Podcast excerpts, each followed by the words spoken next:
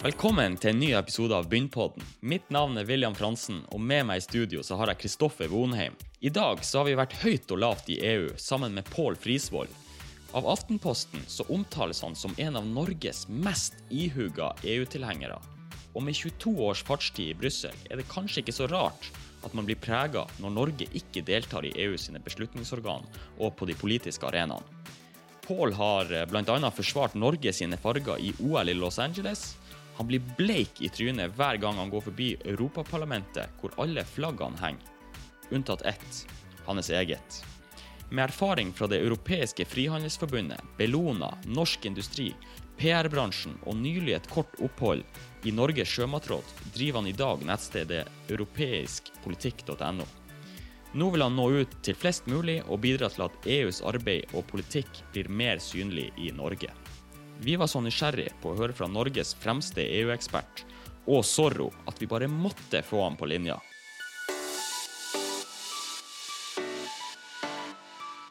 Først og fremst, Pål, utrolig hyggelig å ha deg på tråden fra Brussel. Vi var litt innom det i innledninga. Norges svar på Zorro, hvor kommer det fra? ja, Det er vel først og fremst fordi at jeg har drevet aktivt med kordefekting. Så noen forbinder meg med det som er symbolet på fekting, tre musketerer eller Zorro. Men du kan også si at uh, Zorro har en sånn uh, sosial profil. Litt sånn Robin Hood. Han hjelper de fattige, han tar for de rike. Og jeg har uh, alltid forsøkt å jobbe med sosialpolitiske viktige saker. Klima, andre saker som eh, vi er opptatt av på et europeisk plan for å gjøre eh, samfunnet vårt mer rettferdig. Ja, for du er jo eh, Du har jo i denne fektekarrieren din så har du faktisk deltatt i et OL. Det er sikkert ikke alle som vet? Ja, jeg var så heldig å bli tatt ut til laget som stilte i OL i Los Angeles i 1984. Og det var en stor opplevelse. Vi vant riktignok ikke, fikk heller ikke medalje. Vi ble nummer 11 og hadde, hadde, nok ønsket å gjøre det litt bedre. Men eh, OL er et lite intenst og veldig vanskelig konkurranse. Så i ettertid så er jeg passelig fornøyd med det. Kan du eh, fortelle bare litt kort hvordan man eh, forbereder seg til en sånn her konkurranse? Fordi at fekting er jo veldig mye. Du tror at det er ganske enkelt, men det er ganske mye, mange aspekter som spiller inn. Ja, fekting er veldig komplett idrett. Ehm, for det første skal du ha en veldig god fysikk, god form. Ehm, det er hardt å bevege seg så intenst på pisten, eller den seksebanen som vi står på. Og så krever det mye teknikk. Ehm, det er en serie med bevegelser som man skal kunne og være, og ha helt eh, hva skal si, på innsiden. Og sist, men ikke minst, så går fekting mye ut på taktikk. Eh, det er en idrett hvor du har en motstander foran deg som prøver å gjøre livet ditt vanskelig. Så du må prøve å utmanøvrere den motstanderen. Og han er ikke noe særlig dum. Han er faktisk antageligvis uh, superflink uh, og eh, bruker alle knep mulig for å utmanøvrere deg selv. Så det er en veldig sånn tålmodighetsprøve og en veldig mye taktikk som gjør at man må lære å kjenne sin motstander, analysere atferdsmønstre, og så prøve å bryte inn for å forvirre ham og, og komme på offensiven. Men eh, fra fekting, Pål, så er du jo nå kjent som en EU-ekspert. Eh, det er jo ingen tvil om at det har vært et par steg på veien her, og uten at du skal ta oss igjennom hele livshistorien din, kan du kort fortelle litt om eh, noen milepæler på den veien, i hvert fall, fra fektekarriere over til å sitte i Brussel? Ja, det var nok det at øh, fektekarrieren Altså for å kvalifisere seg til OL, så holder det ikke å være best i Norge. Du må være ute og vise den olympiske komiteen at du tilhører de beste. Så da jeg skulle studere og var på landslaget, så måtte vi ut. Så vi trente i Frankrike, og jeg begynte å studere der. Ehm, og i, det var vel det som uh, fikk meg inn i internasjonal politikk. Uh, og fanget interesse for uh, europeisk politikk også. Å sitte i Paris og se samfunnet derfra. Um, og senere så via utdanning og jobberfaring så endte jeg i EFTA-sekretariatet i Brussel, altså den organisasjonen som Norge er medlem av, sammen med Island, Liechtenstein og Sveits. Og ble satt til å opprettholde EØS-avtalen. Og uh, det var vel kanskje der jeg fikk uh, skal vi si kallet om, hvis jeg kan kalle det det, eller virkelig inspirasjonen eller motivasjonen til å jobbe med Norges forhold til EU. Fordi at jeg syns jo det at vi fortjener noe mye, mye bedre enn akkurat det.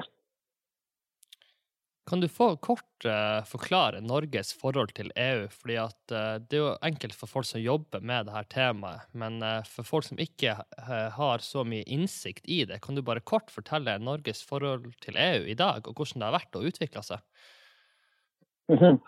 Ja, Det er et stort spørsmål. La meg, la meg begynne sånn. Altså, et EU samarbeidet, som vi kaller det her nede. EU er jo ikke én dør eller ett sted. Det er en stor, et stort samarbeidsprosjekt som, eh, som, består av tre elementer. Det ene er eh, et rettssystem hvor man kommer frem til samme lover. Fordi at man skal gjøre det enkelt og man skal gjøre det mulig å, å, å samarbeide på, på, like vilkår. og Derfor er ikke EØS noen handelsavtale, men det er et rettslig samarbeid. Uh, og det andre er at det er et forvaltningssystem hvor uh, man fatter beslutninger. Eh, man deler ut penger, man passer på at folk lever opp til, og foretak lever opp til de avtalene man har inngått. Og det tredje er at det er en politisk arena hvor alle deltar, enten man er medlemsland, regjeringer eller parlamentet eller regionale organisasjoner eller Eh, arbeidslivets parter for å utvikle politikk. Og det er vel det siste som jeg føler uh, si, er, er, det viktigste og det mest spennende med EU. Det er at uh, det bringer folk og interesser sammen for å meisle ut uh, bedre politikk og for å svare på utfordringer som samfunnet står overfor. Når jeg kom til, til Brussel i 1997 og skulle jobbe med EØS, og så at vi ikke deltar på både forvaltningsnivå og på den politiske arenaen, at vi bare er en, er en, del av det rettslige samarbeidet, så fant jeg det svært, svært urettferdig og problematisk for, uh, for, for mitt fedreland, eller for, for landet vårt, som jeg er så glad i. Hva er hovedårsaken til at så mange nordmenn er litt kritiske til å være en del av EU? Er det proteksjonisme? Er det at vi føler at vi har vært så heldige med våre ressurser som fisk og olje, eller kan du liksom sette en pekepinn på hvor du tror problemet ligger? I veldig mange lag. Jeg har jo eh, Jeg ble hva skal vi si, lurt til, eller jeg ble, jeg ble valgt til leder av Europabevegelsen i 2009. og Da brukte jeg mange år på å reise rundt i Norge, på universiteter, arbeidsplasser, Eh, i forskjellige samfunnskonstellasjoner for å snakke om Europa, EU og Norges forhold til det. Og Det var vel eh, et par ting jeg oppdaget uh, når jeg reiste rundt. Det var at for det første så sitter det så innmari langt inne.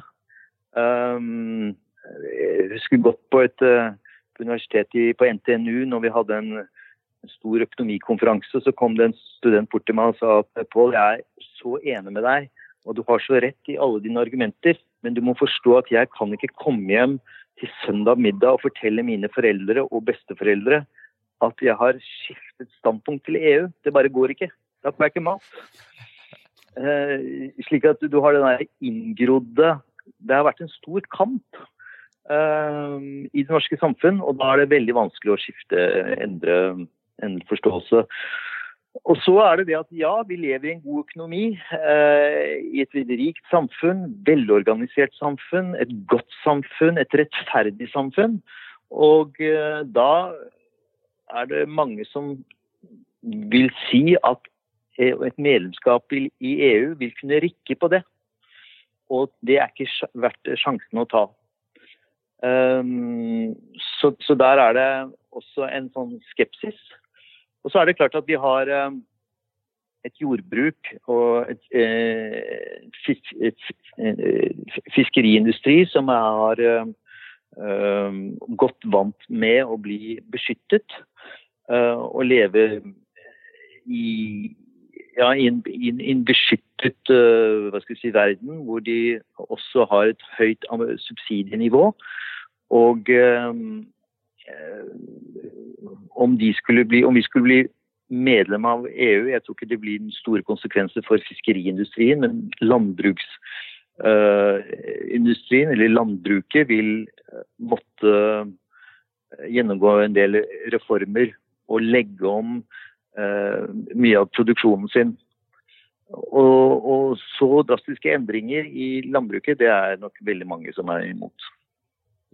Er ikke det litt skummelt at man, man har denne tanken med, med, type nasjonalisme og proteksjonisme, at vi i Norge skal ja, uh, leve med det vi alltid har gjort? Uh, fordi at verden går jo veldig fort fremover, og teknologien utvikler seg ekstremt. Så det å, det å liksom være på ballen og være tettere på det som skjer, uh, er jo helt nødvendig for at vi skal henge med i utviklinga som skjer i verden. Ja, og det er det som er litt synd. fordi Jeg er ganske sikker på at vi skal kunne ta vare på både fiskeri- og landbrukssektoren på en veldig god måte, selv om vi blir med i EU. Men akkurat nå så er det de to sektorene som holder oss litt sånn som gissel. Uh, slik at ikke resten av samfunnet får tatt del i, den, uh, i, i, det samarbeidet og den utviklingen som foregår. For som du veldig riktig påpeker, så lever vi i en mye mer ustabil verden. Eh, mindre forutsigbar er det uttrykket som blir brukt hele tiden av utenriksministeren og Jens Stoltenberg i Nato. Men bak uttrykket 'mindre forutsigbar' så er det ganske voldsomme utviklingstrekk som, som vi ser. Um, vi ser hvordan Kina har vokst seg frem og blitt en totalt dominerende økonomisk faktor. Vi ser Trump som er nærmest humørsyk, som skyter fra hoften og forhandler etterpå som har forlatt den tradisjonelle transatlantiske uh, samarbeidskulturen. Um, vi har åpne konflikter med Iran. Russland uh, har, uh, respekterer ikke atomavtaler osv. Så, videre. så vi lever akkurat nå i en verden hvor, hvor, som, som, har utviklet seg til å bli nesten et vi kan nesten bruke uttrykket et farlig sted. Og i den situasjonen så, så burde vi har muligheten til å stille spørsmålet har vi posisjonert oss riktig for den verden som vi nå går inn i. For uh, Norge er jo altså Det går jo veldig godt i, i, norsk økonomi og alt det her, men er det liksom et bakteppe? Er det en, uh, noen mørke skyer der ute som vi ikke ja, forbereder oss på? Du har brexit bl.a., du har handelskrigen eller handelsblokaden mellom eh, Kina og USA. Er det noe her som ligger og og lurer i bakgrunnen som plutselig ja. kan overraske oss? Ja, det, det, det, er to ting å si. For det første så er det Jeg har alltid sagt at EØS har fungert veldig bra, og vil fungere veldig bra, i en verden som står stille. Så lenge de store hovedtrekkene i verden ligger der, så lenge vi har Nato, så lenge vi har stabilt EU, så lenge vi har fred osv., så, videre, så er eh, EØS kan være si, økonomisk og mye samfunnsmessig holdbart. Selv om jeg vil si at det er politisk uholdbart, da, men det er en annen sak. Uh, når, når, kartet eller verden rundt oss endres så mye, så må vi da se på hva gjør vi. Men det andre det er hvordan vår økonomi er. Og vi har jo vi har denne høye levestandarden fordi vi har forvaltet inntektene og økonomien vår eh, veldig godt. Eh, vi er en liten, åpen økonomi. Vi har solgt de varene som har en høy pris, og så har vi importert og kjøpt de varene som har en lav pris. Så denne fordelingen mellom eh, eksport og import har vært i veldig stor grad i vår favør. Men så har vi to utfordringer. Det ene er klima, hvor vi ser at petroleumssektoren de har alltid sagt at uh, vi skal gå fra særstilling til omstilling, som statsministeren liker å si. Uh, men nå ser vi at uh, omstilling blir et litt fattig ord. For vi må begynne å skynde oss. så jeg vet ikke hva slags uttrykk vi kan bruke som, som, er sterkere enn omstilling. vi må slutte. Vi kan ikke gjøre det. Vi kan ikke slutte med avslutte petroleumssektoren, men vi må i hvert fall ha en plan for å gjøre den om til, eh, til, til å gå bort fra fossile kilder som, som vi skal leve av, til, til fornybare kilder. Eh, Danmark kom med en regjeringserklæring går om 70% reduksjon av klimagassutslipp innen 2030. EU, som er vår kunde, vi har bare én kunde til norsk gass. Det er, eh, er EU-landene. De kjøper over 90% av norsk gass. Vår kunde har en plan om å gå i null i 2050. Og da kan vi høre på IEA, vi kan høre på Equinor som sier at jo, men verden vil alltid trenge energi, og selv i et tograders perspektiv så vil det være behov for fossilbrensel. Ja, um, på globalt sett kanskje, men den kunden vi har for norsk gass, den har altså en plan. Og da nytter det ikke å stikke hodet i sammen og si at uh, det vil nok helst gå godt.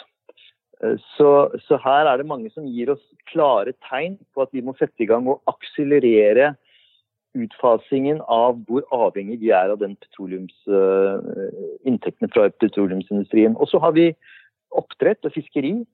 Og det er jo en uh, Altså, vi, vi, vi høster havet. Og vi bruker naturressursene våre, men de har jo også en begrensning. Uh, fisken vår har en klar begrensning, og vi har vært flinke til å ta vare på uh, fiskeartene våre. Men det har en naturlig begrensning. Og, og, oppdrettsnæringen har sin begrensning på miljø, på alle de problemstillingene som den står, overfor. Slik at dette er ikke sektorer som kan vokse inn i himmelen. Da må vi se på hvordan vi skaper større verdier av de eksisterende uh, ressursene våre. Så på den ene siden så må vi legge om fra petroleumssektoren, og på den andre siden så må vi bli flinkere til å få mer verdier ut av hav havressursene våre. Og i det perspektivet så må vi se på hvordan er vi stillet i forhold til våre handelspartnere, i forhold til våre naboland, slik at vi kan få evnen til å utnytte dette.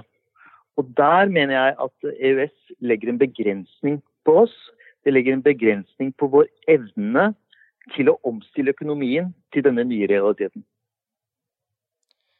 Veldig spennende tanker, Pål. Eh, jeg tenker bare sånn, litt sånn kjapt. EU eh, e har jo hatt valg nylig, og det er mange nye posisjoner som skal tildeles. Vi har en kommisjonspresident som skal uh, ansettes, og en sentralbankpresident. Kan du bare gi et lite sånn innblikk, siden du er så tett på det her, hvordan det foregår, og hva konsekvensene er når sånne her store posisjoner skal tildeles?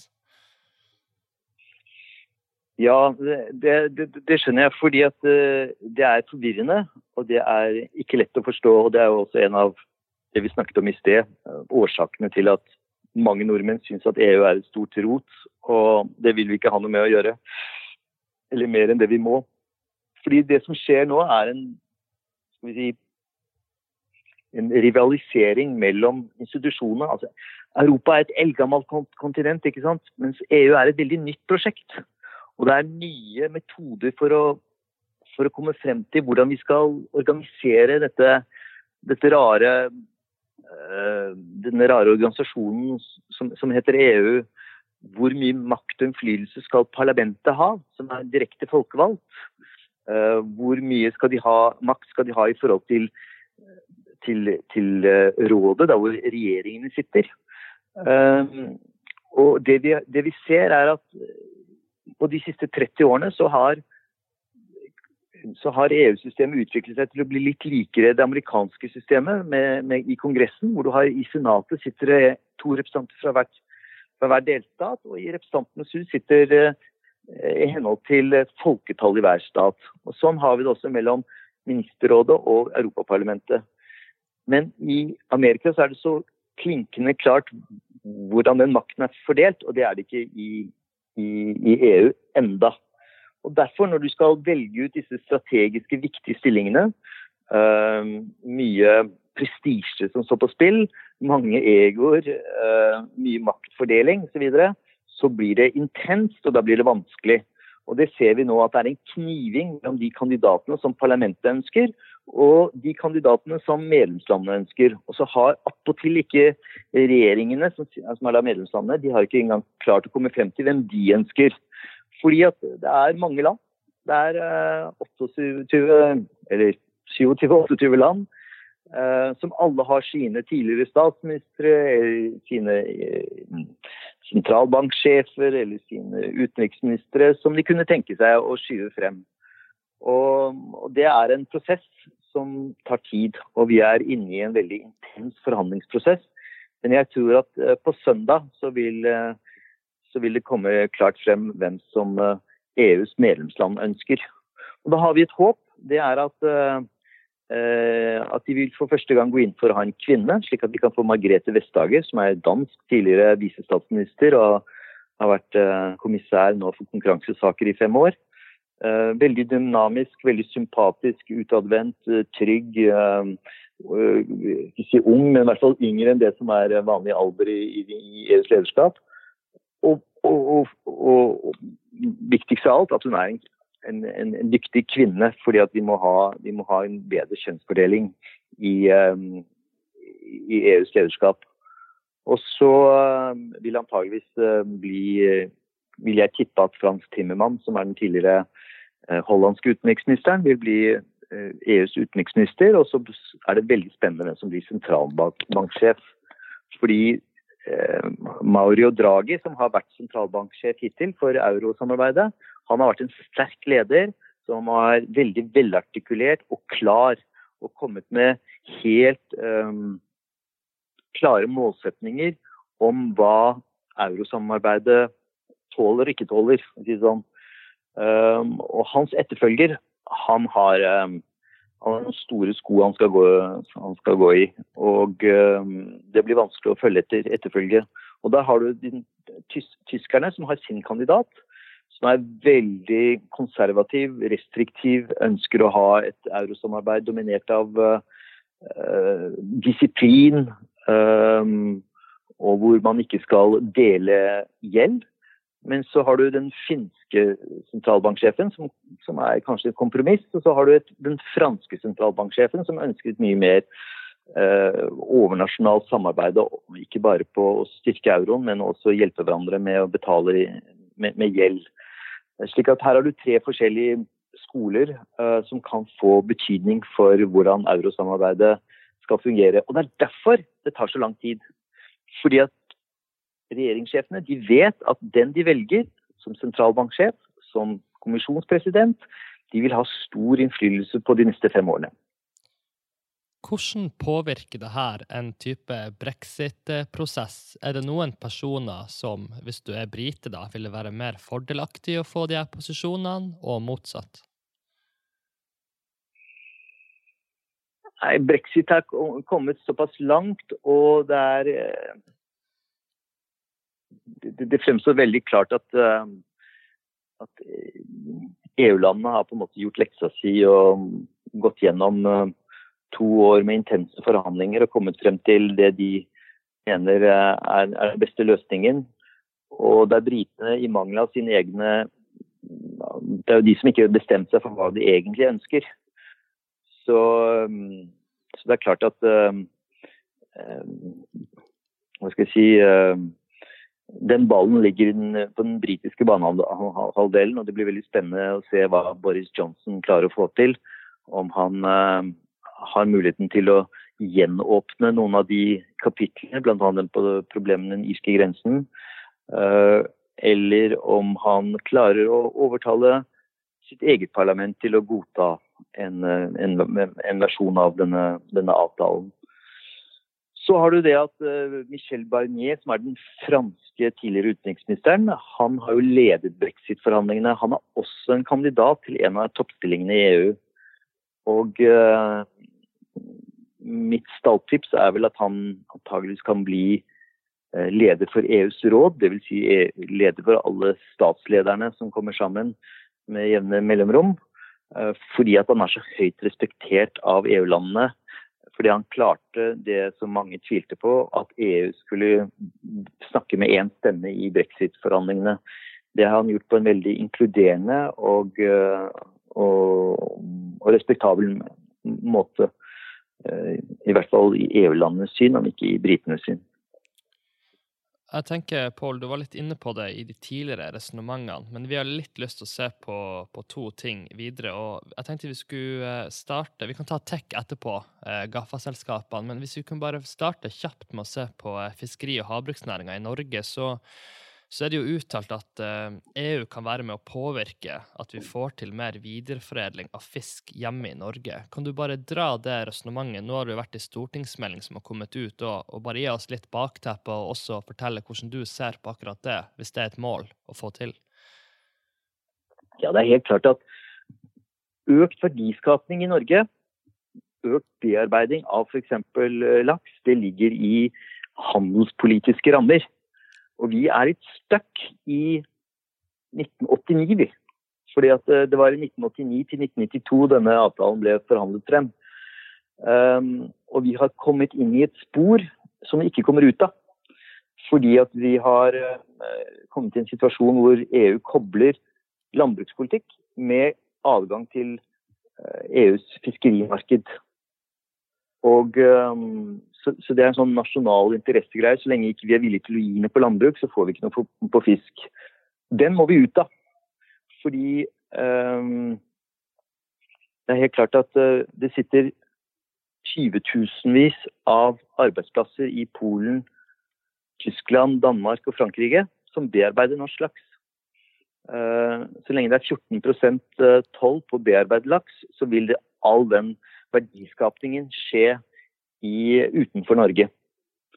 Uh, og det er så lenge mm, lakseprisen fortsetter å stige, og så lenge etterspørselen er både i Europa stigende, men også i Asia, så betyr ikke det så mye for hver aktør. Men på sikt så er det klart at uh, det vil kunne spille en rolle også når oppdrett vil kunne skje på land, som fjerner noe av våre konkurransefordeler.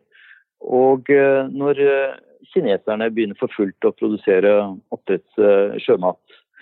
Eh, slik at Da er det viktig at vi tenker langsiktig og strategisk på hvordan kan vi hente hjem noen av de arbeidsplassene for å, for å eh, skape økonomisk vekst i hele landet. Eh, jeg pleier ofte å si at det er litt paradoksalt at Høyre og Arbeiderpartiet går inn for å åpne Lofoten Vesterålen for oljeboring fordi olje- og gassutvinning. Fordi vi skal skape arbeidsplasser. Um, hvis vi virkelig er opptatt av arbeidsplasser, så er det selvfølgelig fiskeri i, i uh, prosessering og bearbeiding av fisk, hvor det ligger virkelig langsiktige, bærekraftige arbeidsplasser. Men uh, Pål, hvis, hvis, vi sier at vi har 0% toll på røyka laks, f.eks., som er et sånn klassisk eksempel, er bedre å foredle det utenfor Norge, i Polen etc vil det likevel lønne seg å produsere det her? For man må jo endre mye av logistikken, du får en helt ny kapitalkostnad, du har norske lønninger på toppen. Eller er det, må vi ha ny teknologi for å kunne ta ut det her? For at du skal jo på en måte hente hjem den marginen en eller annen plass. Ja, det har du rett i. Det har du rett i, og det er mye som taler for det. Altså, Vi har allerede investert mye penger i infrastruktur og selskaper som, eh, som har opparbeidet kompetanse og eh, konkurransedyktighet. Og så er det klart at du, du ligger nærmere markedene. Eh, slik at man har en større mulighet til å møte etterspørsel og variasjoner i etterspørsel og tilbud på, på markedene hvor vi selger fisken vår. Så ja, det er jeg enig. Det er jeg helt enig i. At det er ikke clear cut. Men men når det er sagt, så er, uh, så er det helt klart et mye større uh, potensial hvis vi klarer å bli kvitt uh, den tariffen som vi har, den tolltariffen som vi har i dag. Og så er det jo slik at uh, vi, vi, har mye god kapasitet i Norge. hvorfor skal ikke vi bruke den? Eh, hvis vi også kan transportere bearbeidet eh, lakseprodukter på en bærekraftig måte, eh, på skip eller på fly som ikke har fossil brensel, så kan vi også være mye mer miljøvennlig enn lastebilene som går rundt i Europa. Veldig interessant.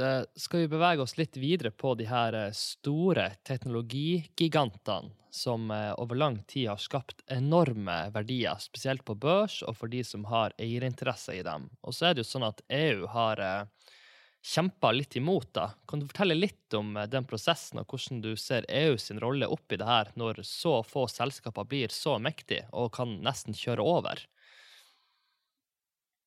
Ja, dette er, dette er et stort og komplekst bilde. Men hvis vi tar utgangspunkt i, i GAFA, da, som vi snakker om her nede, altså Google, Apple, Facebook og Amazon, så er det klart at de har blitt store fordi de har et stort hjemmemarked. USA er et stor, stort hjemmemarked hvor det går an å utvikle teknologigiganter, og så kommer de til Europa. Um, en liten parentes der. Um, det som president Trump driver med nå, å presse europeiske land til å øke forsvarsbudsjettet sitt til minst 2% av bruttonasjonalprodukt, det gjør at mye større del av pengene vil gå til å finansiere amerikansk forsvarsindustri. Og Silicon Valley, som er krybben til utklekking av alle disse teknologigigantene, eh, det er båret frem av amerikansk forsvarsindustri.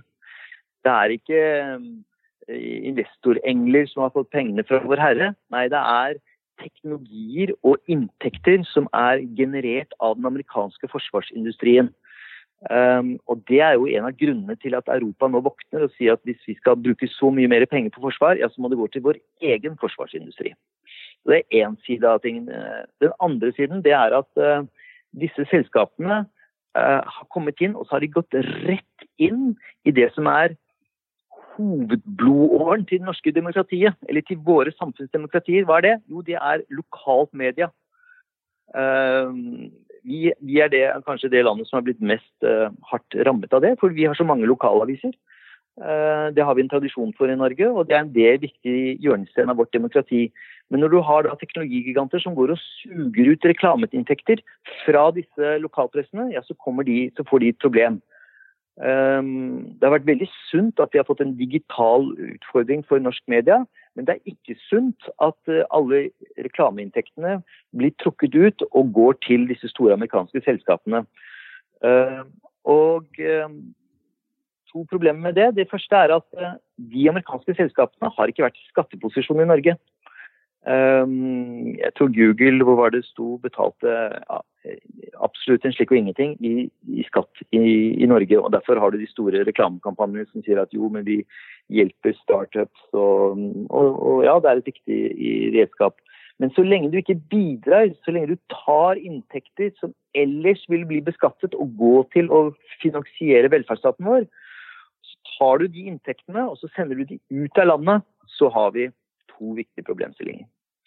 Eh, det tredje problemstillingen det er dette med at de misbruker sin markedsposisjon.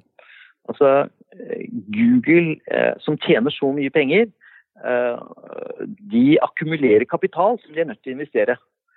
Og de investerer da f.eks. i hoteller. Og hvis du går inn og skal google et hotell i Paris, og det da kommer opp um, tilfeldigvis de hotellene som Google eier, ja, så misbruker de sin stilling. For de er en søkemotor som de har en opparbeidet seg en stor markedsposisjon på, som er helt ledende. Men hvis de bruker den til å manipulere markedet, slik at en helt annen sektor, som er hotellnæringen, lider av det, så misbruker de sin. Det har EU tatt tak i.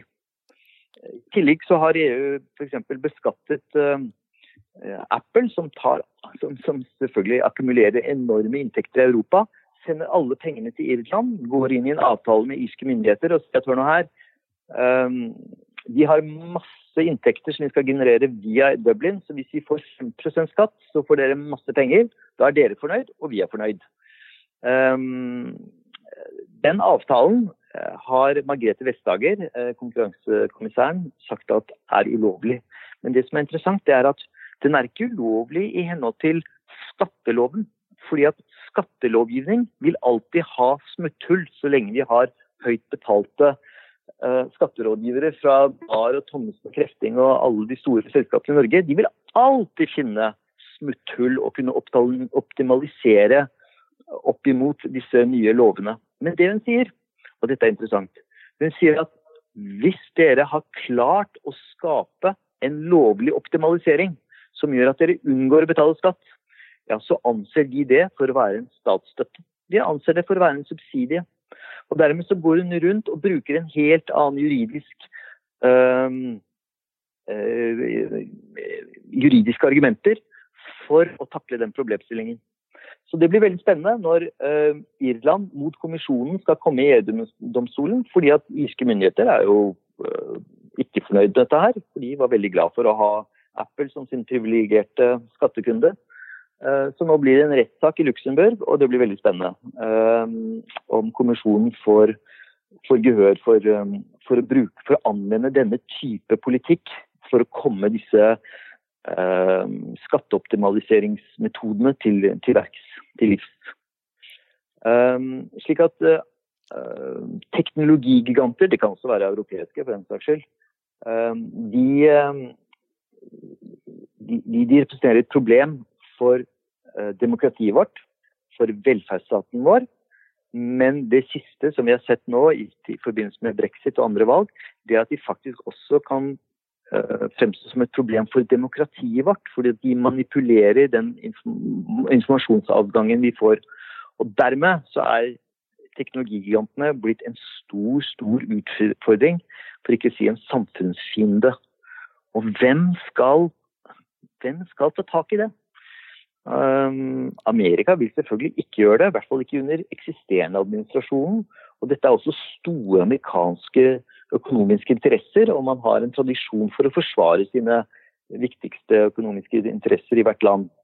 Um, Kina har jo et helt annen forståelse av, av, teknologi og sosiale medier, så de kan man ikke regne med.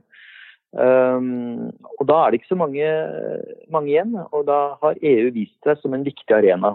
Så har du OECD, som er Organisasjonen for økonomisk samarbeid, uh, men de har jo ikke tenner.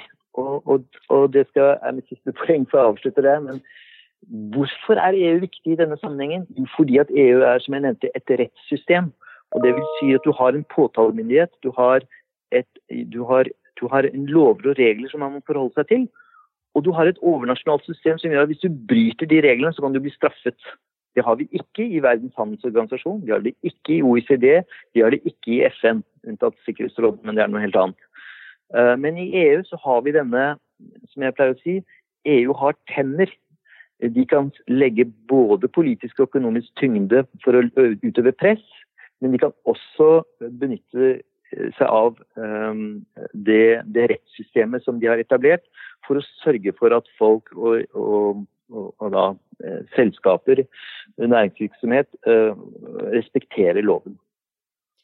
Men med bakgrunn i alt det her, eh, og all den eh, ja, kyniske, kan man si det, i, hermetegn, eh, businessen som de store teknologigigantene driver med, er ikke det litt sånn naivt fra, fra, privatpersoner og oss som sitter i hver en krok, både i Norge og i verden, og deler så mye som vi gjør? Fordi at når vi deler så mye som vi gjør, så så eh, får de enda mer informasjon og kan bruke det kynisk. Litt sånn som du eh, relaterer til eh, Google sin approach i forhold til hoteller. Eh, det er jo vanvittig kynisk uten at vi egentlig vet om det. Ja, helt klart. Men der har de, de har liksom bukten med begge ender. Eh, altså, de har balletaket på oss, for å bruke et uh, vulgært uttrykk. fordi at de har blitt så avhengig av det. Vi er jo helt avhengig av Google. Vi kan jo ikke gå ut på gaten og gå til nærmeste pølsebod engang uten å spørre Google hvor er veien. Eh, vi googler vel eh, ting hele tiden. Uh, slik at uh, hva, hva, hva, gjør vi? Du kan si at én idé er å si at vi må lage offentlige tjenester. Vi må lage et offentlig Facebook som ikke har reklame. Vi må lage et offentlig søkersystem som ikke som ikke manipulerer informasjonen vår. Men igjen så vil det være For det første så er det vanskelig Det, er jo det som er så spennende med markedskreftene og, og disse private initiativene som utvikler seg, det at du har en innovasjonsdrive som du ikke finner ellers. Hvis vi skulle lage et offentlig Facebook, så vil det være vanskelig å få til den samme innovative og effektiviteten som det er. Så vi er i en, en, en veldig vanskelig situasjon hvor vi må på den ene side eh, selvfølgelig legge til rette for innovasjon og utvikling, men på den andre siden eh, komme med reguleringer. altså Facebook, han, Nick Clegg, som er deres europasjef når det gjelder myndighetskontakt, som er tidligere visestatsminister i England, i Storbritannia, han sa forleden at det er jo ikke opp til selskaper å regulere dette markedet, det må myndighetene gjøre selv. Og Det er jo en ren henstilling til, til EU om at nå må dere skape etiske retningslinjer for hvordan man bruker eh, kunstig intelligens. Dere må skape klare regulative begrensninger for hvordan man kan manipulere informasjon osv. osv. Um, der har du rett i at vi som enkeltindivider kommer i et dilemma. Vi har jo ikke noe lyst til å bidra til dette. Jeg har lagt ned Gmail-kontoen min, fordi at uh, på Gmail så må du, på Gmail så må du uh, du, må, du, må, du, må, gå med på å dele all informasjon uh, som e-postene dine inneholder osv. Det har, har jeg ikke noe lyst til. Men jeg vil jo ikke forlate Facebook, for det er en interessant kilde til informasjon og til å dele informasjon og til å følge med på hva dere gjør i Tromsø og hva vi gjør her i Brussel osv. Um, Twitter er jo et fantastisk uh, instrument for, um, for, å dele informasjon, politikk uh, osv. Slik at eh, vi er, et, vi er i et, dilemma, og vi er, eh, du kan si at vi er tidlig i utviklingen. Eh, dette er jo blusset opp nå ja, kanskje ti år siden maks. Men senere de siste fem årene hvor det virkelig ikke er kommet til overflaten hvor mye, hvor mye vi har blitt manipulert. Og da er det viktig at vi har gode, sterke institusjoner som EU, som kan ta tak i de problemstillingene og utvikle regelverk. Men igjen der vet du, så er det det at vi er litt fattige som, eh, som, som myndigheter. Fordi at hvem sier at myndighetene skal ha nødvendig tilstrekkelig kompetanse for å kunne eh, for å kunne rettlede og eh, skape nødvendige rammer for disse teknologigigantene. Det er veldig vanskelig. Men, men, det, er, er ikke, det, er, mange dilemmaer der. Men er ikke en god idé som jeg ser får mer og mer fart i seg i USA, å bryte opp de her teknologiselskapene? Fordi at, som du sier, vi er helt avhengig av den innovasjonskraften. Da lager vi produkter ja. som folk elsker. Men hvis Facebook, hvorfor kan ikke Facebook bli Facebook, og så har du Instagram, og så har du WhatsApp, at det er tre individer selskaper? Sammen med Amazon, hvorfor kan ikke det bli ett datasenterselskap, og så kan det bli ett retail-selskap, og så kan det bli ett uh, kunstig intelligens-selskap? Fordi at hvis du tvinger dem til å løse seg opp sånn, så blir jo mest sannsynlig vi kunder å få enda bedre produkter og mer konkurranse, og mest sannsynlig på børsen og kapitalistene så blir de å tjene mer penger. Ja, det er du helt rett i. Det er én vei å gå for å takle den problemstillingen. Pass på at ikke eh, et selskap rekker over flere aktiviteter og blir et slags um, Kan dermed misbruke sin dominerende stilling. Ja, at de kommer i monopolstilling. Det, det er helt klart én vei å gå. Og det blir jo antageligvis et av de store temaene i den amerikanske uh, presidentvalgkampen uh, til neste år. Så det blir veldig spennende å følge med på. For det som er litt sånn interessant, det er at når du ser f.eks. han eh, Mark Zuckerberg drar til Washington, og så får han spørsmålet om eh, eh, hvordan tjener dere penger i Facebook? Og så, så, ser han litt rart på senatoren, så sier han vi, eh, vi har annonser. Så man, man, kan jo stille seg spørsmålet om eh, Jeg håper jo den digitale kompetansen er bedre i EU, men kan du, kan du si litt om at det er veldig vanskelig å regulere noe du ikke skjønner? Man hadde stående invitasjon fra fra, eh, fra eh, eh, nasjonalforsamlingen i Berlin, Paris og Storbritannia, men han kom til Europaparlamentet. Um, og Der for øvrig satt jo Nigel Farage på første benk, denne store brexit-forkjemperen i Storbritannia, og var lynforbanna fordi at Zuckerberg hadde da endret logaritmen slik at han fikk mye færre likes på sine poster.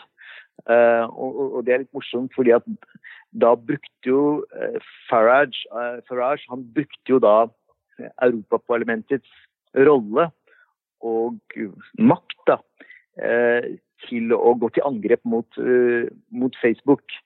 et system som han egentlig ønsker ikke skal fungere og skal eksistere. Men det, men, men, det er noe så det, det, andre er at um, den måten som Zuckerberg ble møtt med, de spørsmålene og de problemstillingene han ble møtt med i Europaparlamentet, gjorde at han satt faktisk og sveppet på pannen. Han løsnet på slipset, og han var helt klart ukomfortabel i den rollen, fordi at de spørsmålene han fikk, de var særdeles vanskelige og utfordrende. Så jeg tror, jeg tror faktisk ikke han kommer tilbake til, til Europaparlamentet. Så det viser at uh, altså jeg har stor tiltro til det amerikanske demokratiet og, og, og, kunnskap. Men det du nevner der, det var jo en Det var trist å se hvor dårlig kunnskapsnivået var blant de som forhørte eller stilte spørsmål til Zuckerberg i det amerikanske senatet og, og Representantenes hus.